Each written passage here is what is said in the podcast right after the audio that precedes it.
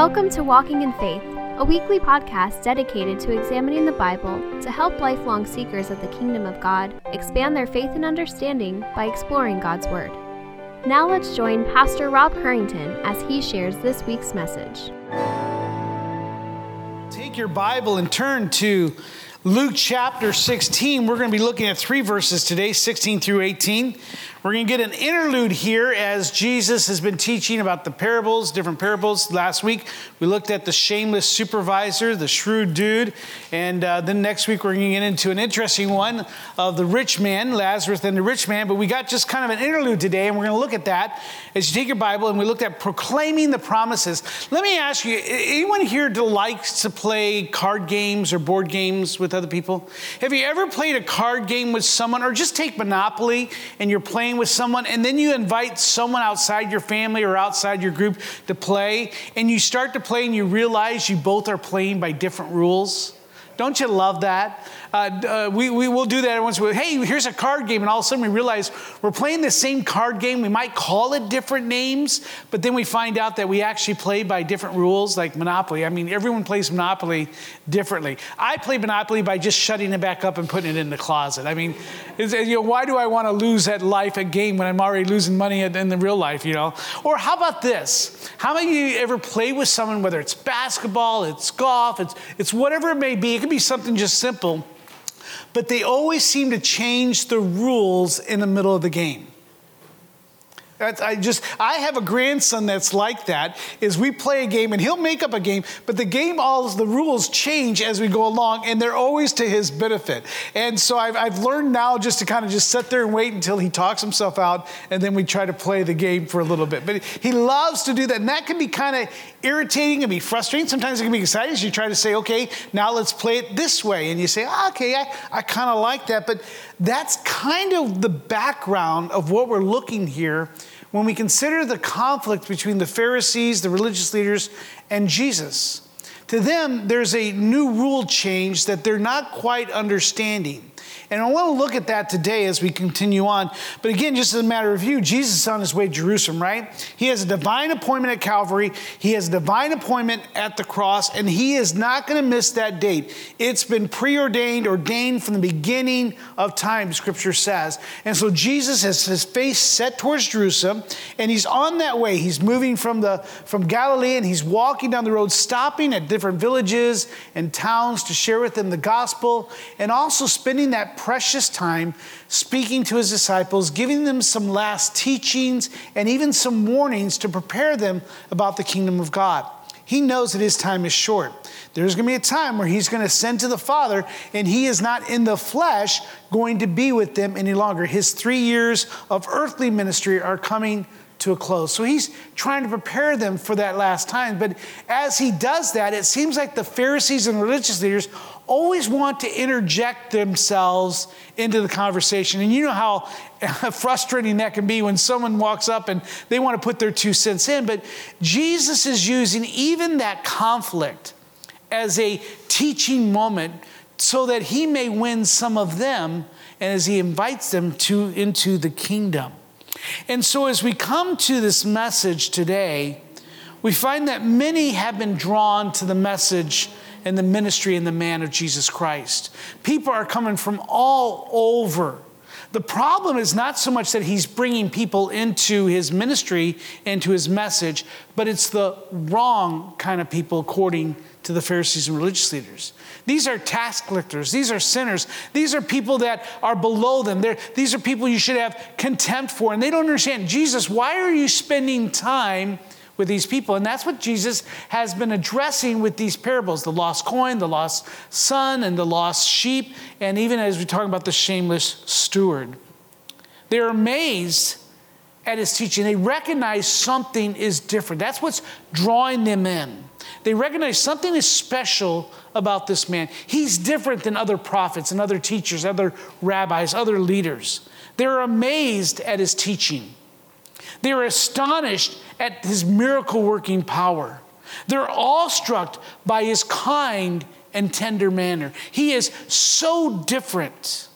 However, the religious leaders themselves, the ones who should have opened their arms and received him with open arms and embraced Jesus, are actually the ones who have rejected him. Their jealousy and hatred have led them to seek not only his arrest, but his demise. They want to shut him up at any cost. They continually criticize, question, and ridicule him at every opportunity. In today's passage, Luke records two statements of Jesus to show the folly of the religious leaders' position and their error in how they are perceiving what he is doing. So, with that, let's look at Luke chapter 16. Look, look at verse 16. Again, the first part will be on the monitor, but again, bring your Bibles. I encourage you to take notes, write in it, uh, and, and get, really involved in it as we go on. Verse 16 Jesus says, The law and the prophets were until John. Since then, the good news of the kingdom is pre, uh, kingdom of God is preached, and everyone forces his way into it. But it's easier for heaven and earth to pass away than for one dot of the law to become void. Father, thank you for your word. It is precious to us. From it, we can find the words of life, the ones that can reconcile us back to you. It's the words that draw our attention not only to your revealed world, uh, word, but also to what you expect for us and how we're to relate to one another. So, Father, just open up our minds and hearts as we open this passage to receive it with gladness, but also with the responsibility that we have to learn what it says, to read it correctly, to interpret it, and then apply it to our lives as the Holy Spirit would. And so we pray that you would do so this morning. In your name, amen. Again, Jesus is responding to the hypocrisy and ridicule of the Pharisees. So it's good to keep that in mind as we read this. And they despise him because of his popularity and the respond, uh, resounding response of the people to his call that the kingdom of God has arrived. Not only the kingdom of God has arrived, but he is saying, We are inviting you into this kingdom. So they are responding to that call. And he's said that the kingdom of God is also accepting all those who repent of their sin and put their trust in Christ. This here is disturbing to them. To them, this is a new message. The religious leaders view this proclamation as a threat to their authority, a threat to their way of life, and a threat to their livelihood.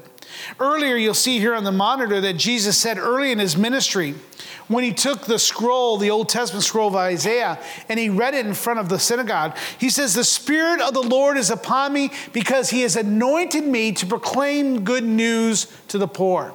He has sent me to proclaim liberty to the captives and recovering of the sight to the blind, to set at liberty those who are oppressed, to proclaim the year of the Lord's favor. And he has done exactly that for three years. Luke has done a masterful job of recording the teachings of Jesus along with his miracles that demonstrate his power and authority over the natural and supernatural world. Whether it was sickness and death, winds and waves, or demons, Jesus had displayed his rightful claim to be the very Son of God. This is not set well with the religious leaders as their hardened hearts are exposed in the light of Jesus' ministry. In other words, the religious leaders are not excited about the arrival of the kingdom. They are, in fact, rejecting Jesus' message. They are, in fact, uh, re- rejecting his ministry and even the man himself. Jesus pointed out the failure of the religious leaders to respond positively to the proclamation of the arrival of the kingdom of God and to heed the words of the law and prophets. And that's very important because these were men who said that they followed the law and the prophets. Many were struggling to understand Jesus' claims that the kingdom of God has arrived and how one might enter into the kingdom. The disciples themselves were often confused and misunderstood his teachings. At issue is the relationship between the law and the kingdom. He was a blasphemer to his critics. Jesus was committing high treason against Yahweh, Moses, and the law. He was a blasphemer who was encouraging the people to ignore the law and the prophets, along with the teachings and the traditions that the religious leaders had been setting down now for centuries. To set them straight, Jesus points out that the law had a purpose. Its purpose was to proclaim the promise of the kingdom of God. Let me say again the purpose of the law was to proclaim the promises of the kingdom of God. Jesus did not come to abolish the law, to fulfill it.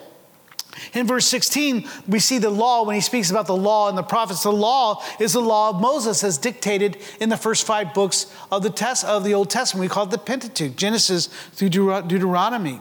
While the prophets, when he speaks of the prophets, that's the rest of the Old Testament. We're talking about Psalms, Lamentations, Jeremiah, and so on and so forth. So Jesus here proclaims that the Old Testament period ended with John the Baptist, who served as a transitional figure. He was the last of the Old Testament prophets, but he was also who was the first one who declared, Behold the Lamb of God, who takes away the sin of the world. This is he, he says, of whom I said, speaking of Jesus, this is the man who comes, who ranks before me, because he was before me. Now remember, that's interesting because John was actually born before Jesus, but he recognizes that Jesus is more than just a mere man, but he is God himself. He says, I myself did not know him, but for this purpose I came baptizing with water, that he might be revealed to Israel. So Jesus pointing them back and says, Listen, the law and the prophets were till John. There was a purpose for proclaiming the promise. And what was the promise? The kingdom of God is coming, the Messiah is coming. But now he says he now has arrived. With this declaration, John is proclaiming that a new era has arrived, bringing a new paradigm. I'm going to say this because they're here today, but there's some pastor up in Grace Community, up in the uh, up there in Southern California, and he notes this: that John the Baptist's ministry marked the turning point of redemptive history. Prior to that, the great truths of Christ's kingdom, listen to this. We're speaking of the Old Testament, the law and the prophets were veiled. Think of a veil, a wedding veil or some type of blindfold. They were veiled in types and shadows of the law and the promised in the writings of the prophets. So, in other words, it is true that the religious leaders, those of, of the Old Testament, those reading it before Christ came, they were a little bit veiled. So, we can't really criticize them too much for being not sure of what the kingdom of God was like. It, it, was, it was types. Types is like David was a type of Christ, Joseph is a type of Christ, Jacob is a type of Christ. And so then we look at the tabernacle and all the, the laws and things. They were just shadows of that which is true coming. And so we need to be careful. This is why they're confused. They're not understanding. To them and to the disciples as well, Jesus is changing the rules in the middle of the game. They didn't understand what was happening here the good news of the kingdom. Then he goes, since the kingdom of God. The good news of the kingdom of God refers to the fact that the promises of the Old Testament that was written about are now being fulfilled. So the Old Testament is saying, here are some promises that are coming. Now they're being fulfilled, though, through the kingdom of God. Thomas Schreiner notes or writes, I believe it here might be on the monitor to help you follow along. He says that the new era has arrived the proclamation of the good news of the kingdom has commenced, has began, especially with the coming of Jesus Christ. Isaiah proclaimed the coming of the kingdom, the good news that God would reign over his people in a saving way, that a new exodus was coming, a new creation was dawning. Israel would see the king in his beauty, and Jerusalem would be saved. A new David would arise and deliver the people of God. These kingdom promises were beginning to be fulfilled in Jesus Christ as he emphasized to John the Baptist and proclaimed at the outset of his ministry. You see, when Jesus says the kingdom of good news of the kingdom of God, he says all those things that you've heard about, that you've read about, that you've studied, that you've memorized, it's now being fulfilled. I'm not really changing the rules of the game. This is not a new game. We're playing the same game by the same rules. You are misunderstanding. You see, when Jesus asserts here, and this is the thing, when he asserts that everyone forces his way into the kingdom, that, that is a confusing statement. We almost think of like a kingdom with walls and gates. Maybe watching Lord of the Rings last night, uh, the, the, the last one, last uh, the Rise of the King, or the well, I can't remember the title of it, but you understand. And, they're, and, the, and the orcs are trying to break down the big gate. And then they have to finally call in the big guns to finally break it down. You think, is that how people are trying to get in the kingdom of God?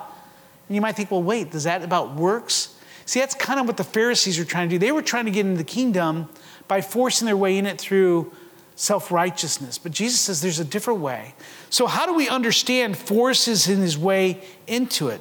Well, he's really describing the enthusiastic drive of those that are determined into the kingdom of God. Why are the tax collectors and sinners just being drawn to him? Because they enthusiastically want to be accepted by God and enter in.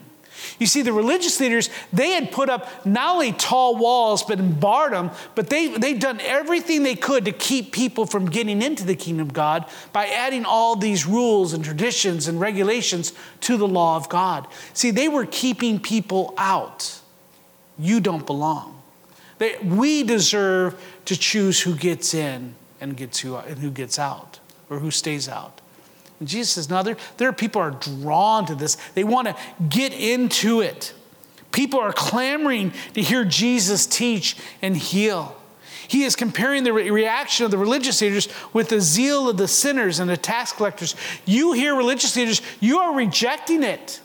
But these people are clamoring to get in it. The ESV Study Bible notes that the phrase, everyone forces his way into it, means that everyone is forcefully urged into it.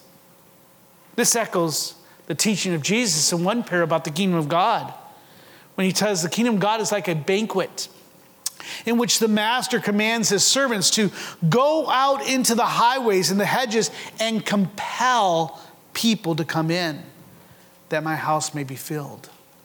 See, John the Baptist, Jesus, the disciples and the apostles, and those that have maintained the gospel, that is what, that's what it means there.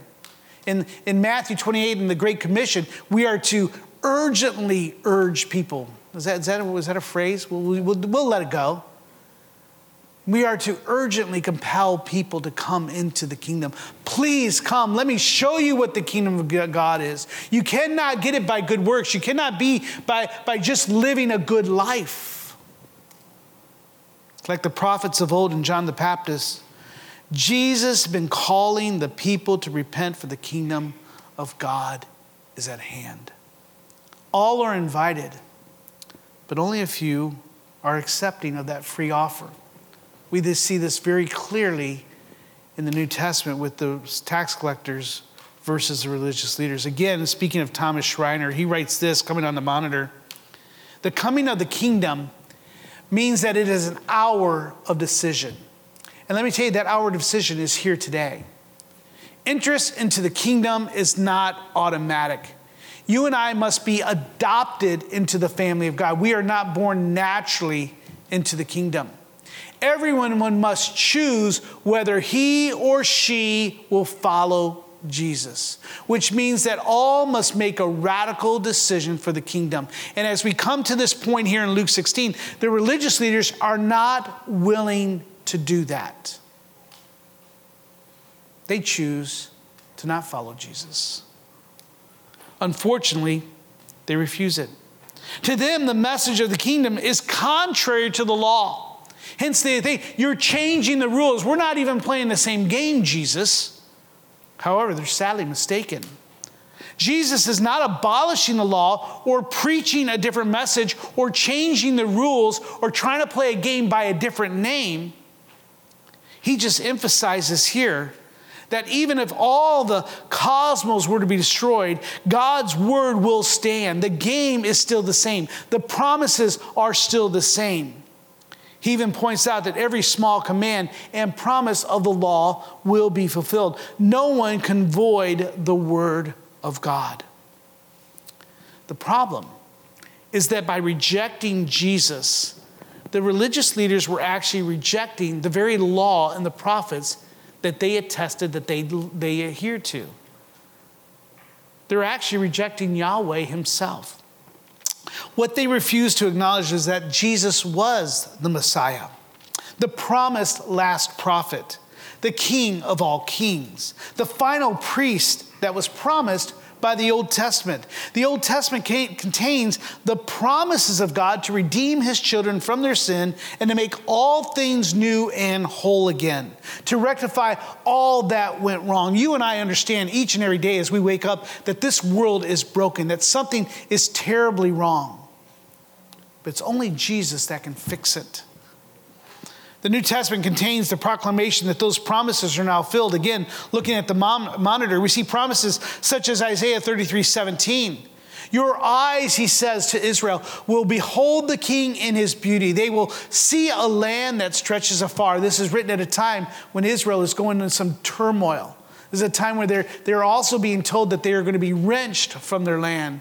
But he says, one day you will see Jerusalem and you will see Jerusalem grow as your king comes. In Zephaniah chapter 3, this is during the same type of time. He says, Those who are left in Israel, they shall do no injustice, and they shall speak no lies, nor shall there be found in their mouth a deceitful tongue. For they shall gaze and lie down, and none shall make them afraid.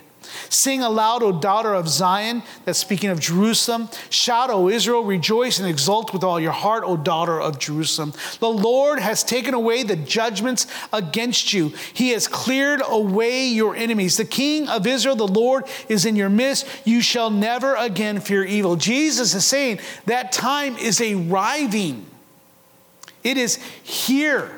I am that King. Here is my beauty. You must accept it. The Old Testament is filled with promises such as these of the kingdom of God. This is what the Hebrew children have been praying for and anticipating for generations, for a millennia more. However, most did not accept the good news of the kingdom, the words of Christ. They were not happy about the arrival of the kingdom. They wanted the kingdom but only the one made in their image. Get that? Same way for us today. We all want a God, but we want a God made in our image. You ever hear that phrase? Well, I believe in God, I just don't believe in the God of the Christians. I don't want that type of God.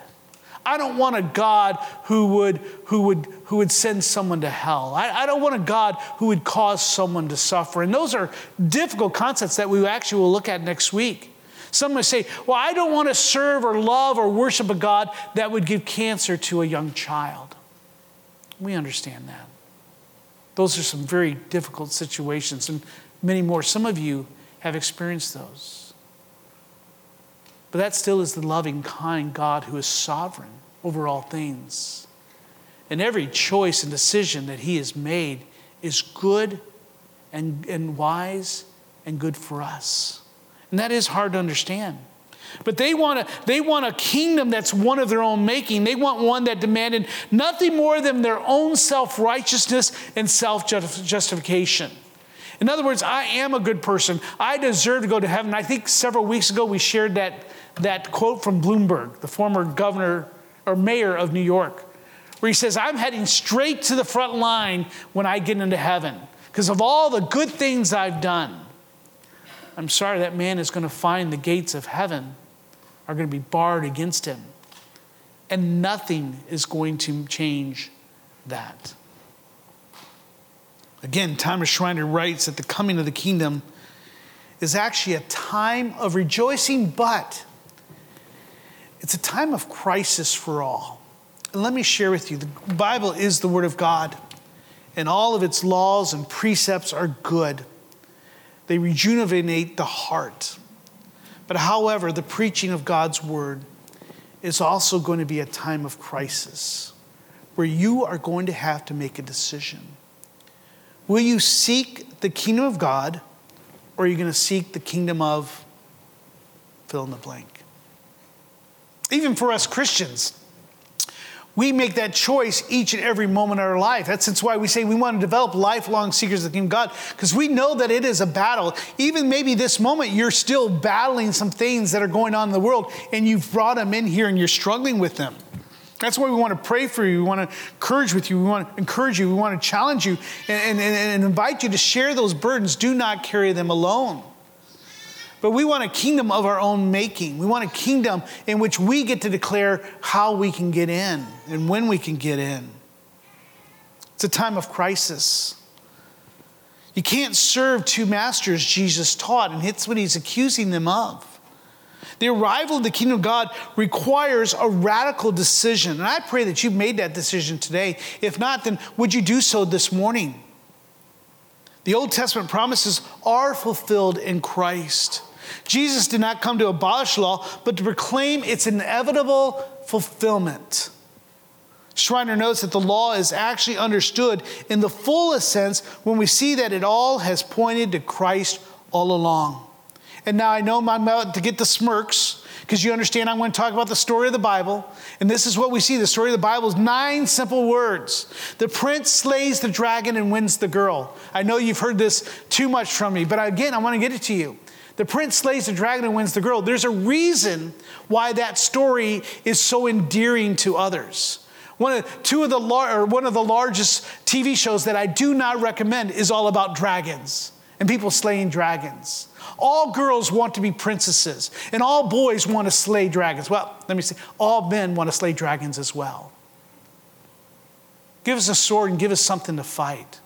All, of, all, all women want to be accepted and adored and, respect, and in, in that way and loved. That, that story is more than just something that Disney came up with or Aesop or someone else in years past. It's the true story of the Bible. It's the heartbeat of the Bible found in the gospel. The gospel is the heartbeat of the Bible. It's through the Bible that we learn who the dragon is. He first comes in as, as, as a snake. First, you see that the king creates a beautiful world, right? Puts two people in it, a man and a woman, and says, Now be fruitful, multiply, fill this garden, let it grow, take care of it, have dominion, make sure it grows. But then the dragon, as I said, enters first as a snake into the garden, destroying all that God had created as man rebels against his creator, throwing the whole world, all of creation, into sin into the penalty of death. But then as we read through the Old Testament, there's a promise right after the fall in Genesis 3:15 of a prince. It doesn't use that term prince yet, but it uses the theme of a prince who is going to come and is going to come and slay that dragon. We see that in Revelation. And he's going to win the girl. Who's the girl? It's the church. It's the bride of Christ, as we read earlier in our scripture reading. Who's the church? It's all those that God has adopted into his family. It's his children. And so we have to understand that the kingdom of God, when Jesus comes, he is that prince. And he has slain that dragon. And he has won that girl. And that is still happening as you and I come and we live out our lives each and every day. That should give us strength. The dragon may be winning some battles today, but he, ha- he hasn't won the war. He is a defeated enemy. We need to recognize that we are the, his bride, we are worth being saved. He desires us. One key truth that you and I must understand is that the Old Testament is still relevant. For without the Old Testament, we would not have a strong foundation to understand who the prince is, who the dragon is. Why does he need to win a girl? Who is the girl?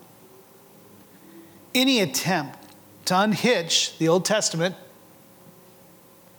is not only unbiblical, wrong, but it's satanic. And I think we need to regain that word. We've kind of lost that. We don't like to use that, but there are things that are going on in this world that are demonic. And they're pointed straight at your children. It's satanic. All idols are satanic at origin. And you and I must understand that the principles of this world are satanic. He's called the prince of the power of this air for a reason. And you and I are not fighting school boards. We're not just fighting politics. We're not just fighting someone who has different. We are fighting those things that are wrong and demonic. And any attempt to unhitch the Bible and say that it's not relevant today or it's no good today is demonic in its influence. How do you know that? That was Satan's first thing. Has God really said? He causes you to doubt God's word, He causes you to doubt God's goodness, and He causes you to doubt God's character. To teach this principle. So I've been all this so we can get to the verse that's going to be very difficult to talk about. To teach this principle and to demonstrate the hypocrisy of the religious leaders, Jesus makes a strong statement that serves as an object lesson that shows that they are not faithful to the law and prophets. They may say, Jesus, you've changed the rules, you've changed the game. He says, wait a second. No, I haven't. You just never understood the game in the first place. You never read the rule book. You were making your own rules up. Have you ever played with someone like that? And you say, well, here's the rules. Oh, well, I don't play it that way. You can't, you might be able to do that at home in our community group, but you cannot do that with the kingdom of God.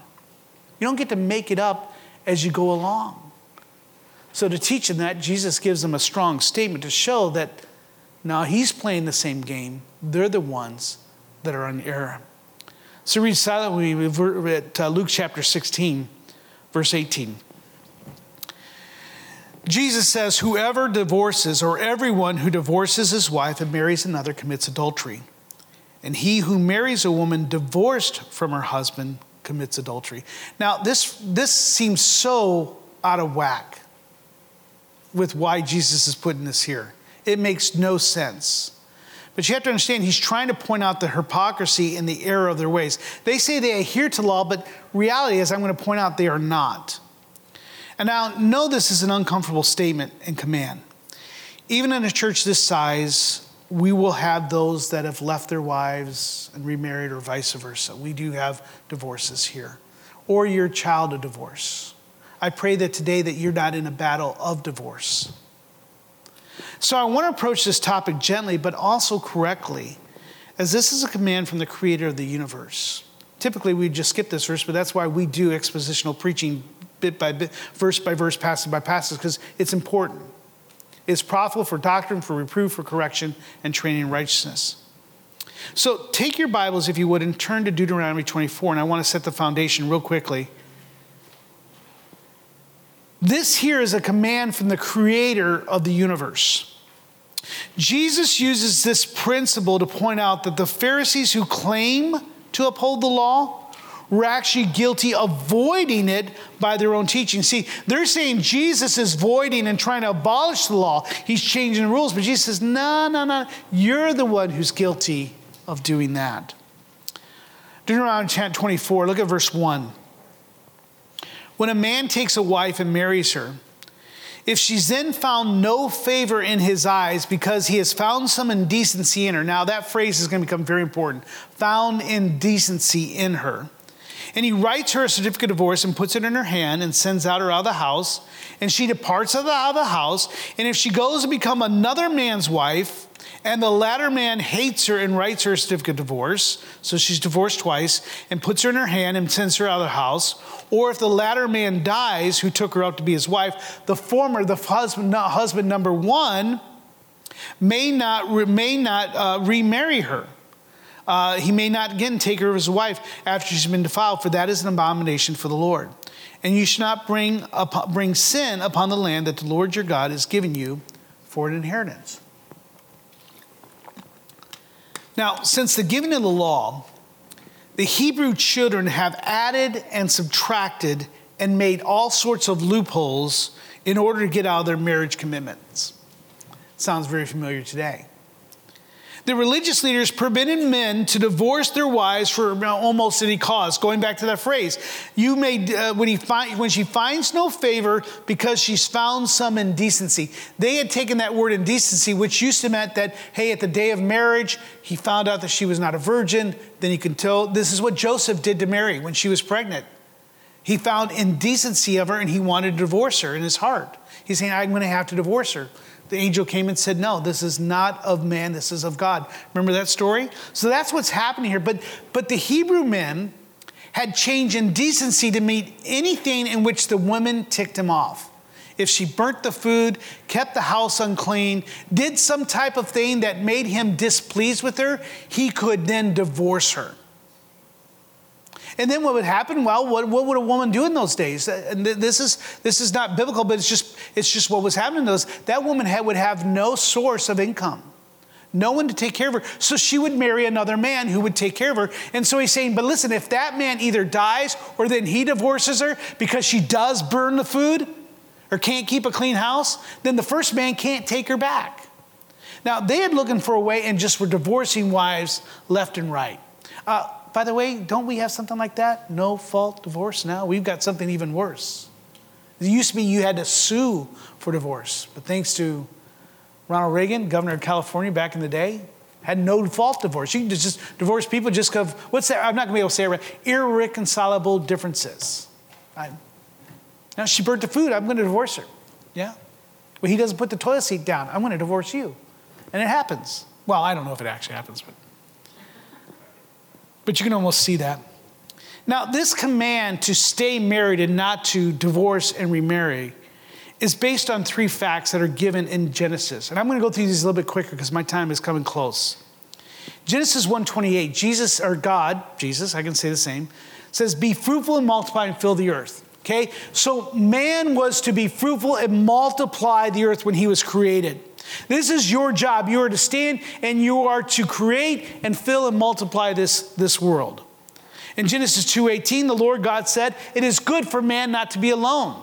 After Adam uh, names all the animals, he sees that there is no one to help him to fill and multiply. There was no one that was compatible. So God says, I will give you a woman to be your helpmate, to be compatible so that you could fill and multiply the earth and then do the things that I've given you to do. That's the second one, Genesis 2:18. But then we come to Genesis chapter 2, 23 through 24, is that when God gives him the, the, the, the, the woman, the first marriage, the man said, This is at last bone of my bone, flesh of my flesh. She's compatible. She is like me. She shall be called woman because she was taken out of man. That's what woman means. What is a woman? It is someone who's been taken out of man. Therefore, he says, a man shall leave his father and mother and hold fast to his wife, and they shall become one flesh. If you have your Bibles, underline that phrase or write it down. They shall become one flesh. That's so important because what marriage does is not some type of contract that two people make that as long as we enjoy each other, we're together, but if not, then we're, we can just walk away. You're becoming something that is metaphysical in, in some ways. There's a way in which we become one flesh. That's how God sees us, even though we may not see that. We may see our partners as re- recyclable.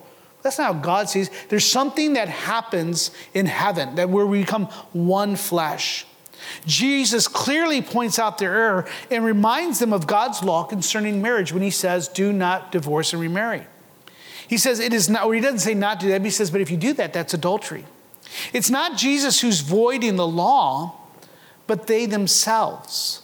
Though Luke does not include as much teaching as Matthew and Mark on this subject of divorce and remarriage, it just leaves a simple statement. It leaves no doubt of God's plan for man and woman for marriage. Jesus declares that both the active and passive partner are guilty of adultery. In other words, the man who has committed adultery, he may divorce. The woman who is the innocent party, if she remarries, he says, You too then are, are guilty of adultery. This is tough language. This is tough words, especially in our current, divorce, our current culture as divorce and remarriage are rampant. Now, one marriage counselor remarks that the top three reasons for divorce are breakdown in communications, lack of forgiveness, and immature spiritually and relationally. And I, and I agree, there's a, those are three major reasons why. But scripture does gives does state that sexual immorality and desertion are the only legitimate biblical reasons for divorce. So if someone were to say, well, does the Bible give any reason or any way in which I can divorce? Uh, two. For, for sexual immorality and desertion. And desertion needs to be very careful because we, uh, in, in our sphere, has take desertion, which meant typically it meant an unbelieving husband says, "I'm not going to live with a Christian," and that unbelieving husband or husband leaves, or vice versa, uh, or or husband, you know, uh, takes off, and maybe even begins a new family somewhere. We've taken desertion a little bit like the indecency, and we've, we've come away from quite a bit of it. But this is what the Bible says. The Bible says, I'm going to give you two reasons. However, in the end, we need to see that there's only one reason for divorce. And that's because of the hardness of someone's heart. Paul writes, or uh, Sin Schreiner states that the bond between a man and a woman was to be exclusive and permanent. Provision is made for divorce. However, divorce is never ideal. Still, in some situations, it's permissible. Let me go back to Matthew 19 8 here on the monitor. I jumped here. Sorry, Ben. But Jesus says we need to recognize that even in the course of sexual immorality or even desertion, Jesus said, because of the hardness of your heart, Moses allowed you to divorce your wife, but from the beginning it was not so. You see, God's desire is for us to labor for our marriages, to fulfill our commitment, to trust that what God put together, He can repair. Now, this hardened heart can come from the one who does not repent of their sexual immorality, as well as the one who, when that person does, will not forgive, forgive or give grace, even if they're the innocent party in it. So, all divorce is always from a hardened heart. And that hardened heart is sinful. And we need to understand that. But let me share with you just a short pastoral word of encouragement and challenge on this matter. Too often that we as Christians have treated divorce as the second greatest sin. You know, there's blasphemy against the Holy Spirit, then there's divorce. That is shameful and unbiblical. Let me say it again that is shameful and unbiblical. We are called to weep with those who weep and to comfort those in affliction. May God forgive us of any of that type of attitude, for it is unbiblical and unkind and unloving. And I know that there is times that maybe we've grown up in churches that have treated people like that. We, we need to resolve that that is sin and we need to repent of that. If you're here this morning and you have been divorced and remarried, understand that God has called you to repentance. You need to recognize from these passages of scripture that that was sin. Confess that sin and, and bask in his forgiveness and grace. But let me also say this, because this is a misnomer that many have made too. You need to understand that God has blessed your remarriage as well as any children that come from that union. Those children are still blessed by God still now calls you to be faithful in that second marriage, third marriage, your seventh marriage. It's not God's ideal for you. It's not God's perfect plan for you. Well, it is His perfect plan in some sense. I won't go more into detail. But that is not God's calling for you. However, as we're in there, we're to bask in His forgiveness as we repent of that past sin, recognizing that it is a sin. God then blesses your now union and the children that come from it. You need to dedicate yourself, if you're remarried after divorce, you need to dedicate, dedicate yourself to loving your spouse and praying for the sanctification of your marriage. That's kind of what we got from our scripture reading. We're to present our wives and as, as, as, as vessels of mercy, vessels of grace. If you're here this morning, but listen to this, please, married couples. If you're here this morning and you're under immense pressure in your marriage, you're struggling it's now turned to combat, open combat. Your children see it, your friends see it, your families see it. Others that are outside will tell you to leave the bum, right? They may tell you, you know what, your wife is, is just not good enough for you. Please go to Christ. Go to Christ who can heal and repair your marriage. Do not give up. Do not let divorce enter into the conversation. Don and I made that very early. We will never speak of divorce in such, well, you know what, I'm thinking about divorce or divorce. It, it's a word that does not belong in our speaking of each other or towards each other, especially in anger. Don't let it enter into the conversation. It's not an option. Understand that it is Satan who is your enemy, not your spouse. He desires to destroy your character and draw you away from God. Do not let Satan get that foothold. The principle that we learn from these two statements of Christ is that the law and the gospel go hand in hand. He is not abolishing the law, but fulfilling it perfectly. The law could not save, it could not change the heart. But the Israelites were still called to obey. It was how they were going to enter into the kingdom of God, how it was going to be opened up to them. We are not saved by our works, but by the works of Christ. We call this the active obedience of Christ. In his 33 years, he obeyed the law of God perfectly. In all essence, he never thought ill of his parents. He never disobeyed his parents. He never hurt someone else or coveted. He never did any of those things. It just seems uh, hard for us to understand that, but that's what he did in his act of obedience. You and I, when he died and we accept Christ, that's the obedience that you and I get. That's the righteousness. See, when I stand before God, it's not the righteousness of my own, it's not my own self righteousness, but it's the righteousness he sees of Christ who obeyed God perfectly, fulfilling the law perfectly. Not just the Ten Commandments, but all 613 of them. Jesus did that on our behalf. And that's why you and I can enter into the kingdom of God. And that's why we urgently compel you and, and, and, and just ask you, please come into the kingdom. For Christ has earned all that you need. But let me give you on a side note, we're here to close.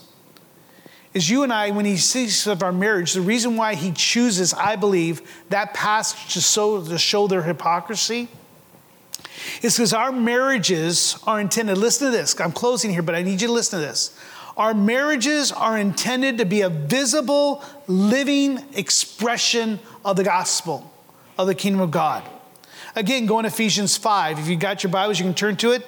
I want you to go to verse 32 there. And I want you to underline this passage. He says, Wives submit, husbands love, right? Husbands are the active ones in this thing. We are to love our wives. We are, what does he say here? We are to, in the same way, husbands should love their wives as their own body. But look at verse, he goes in in verse 30. I'm, let's verse 31. He says, Therefore, a man shall leave his father and mother and hold fast to his wife, and the two shall become flesh. He's, he's given a creation order here. Then, verse 32, he says, This mystery is profound, that, that one flesh, how we become one flesh, is profound. Paul, the most intellectual Christian that probably ever walked this earth, said, This mystery is profound. And what he's saying, he says, I am saying that it refers to the church and Christ, the Christ and the church. Let each one of you love his wife and himself, and let the wife see that she respects her husband. Why? Because when you and I live in marriages that are faithful and loving and kind to each other, we are giving out the gospel, the kingdom of God. We show that we are adhering to not only the law of Moses, but also the rule of God that came before the law of Moses, at the very creation of Adam and Eve in the first marriage that came together. Our marriages are expression of how much Christ loves the church, how much Christ loves those who are gathered together to submit to him. So let us understand that our marriage is more than just some two people who said, Well, we got together, but we were young. Now look at us. Life is much more difficult today. And look at these kids you gave me. Oh my goodness.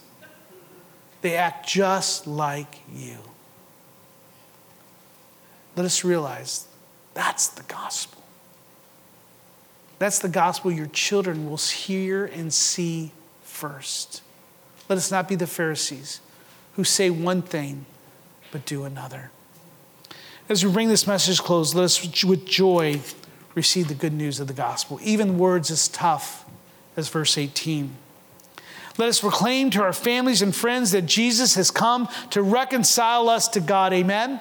Let us not only proclaim this with our lips, but also with our hearts and actions. To God be the glory, great things He has done. For God is faithful to His promises. Let us hold on to the word of God. He has not changed the game, He has not changed the rules in the middle. He has been proclaiming the promises of God that are now fulfilled. Would you come to that kingdom today. Seek it with your whole heart. And may God show his favor and bless you as you come into the kingdom and live out the kingdom of God. Every head bowed and every eye closed as the worship team comes up and Randy. Again, we just want to do uh, just to pause for a moment to consider these words. Consider the words of Christ. They're very difficult today. But then also take the moment to just pause and pray and ask the Spirit to help me to respond. Maybe you're one here that has not heeded the words of God. You're trying to make a kingdom or a God or a Savior of your own making. trying to rely on your own self righteousness and self justification. Please don't.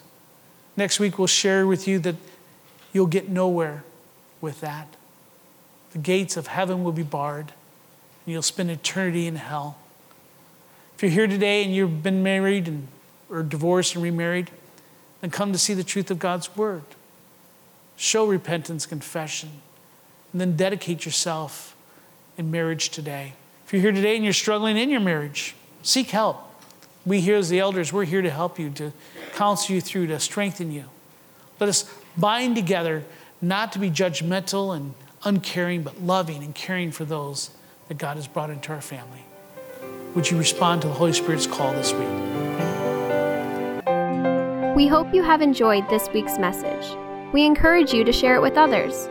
If you have any questions or comments, please email us at info at orangevilla.org. Be sure and join us for next week's message by subscribing to this podcast. To learn more about our ministry, submit prayer requests, or to find ways you can help share the gospel, visit us online at orangevilla.org. Till next time, we hope the grace and peace of God's love be ever present in your life.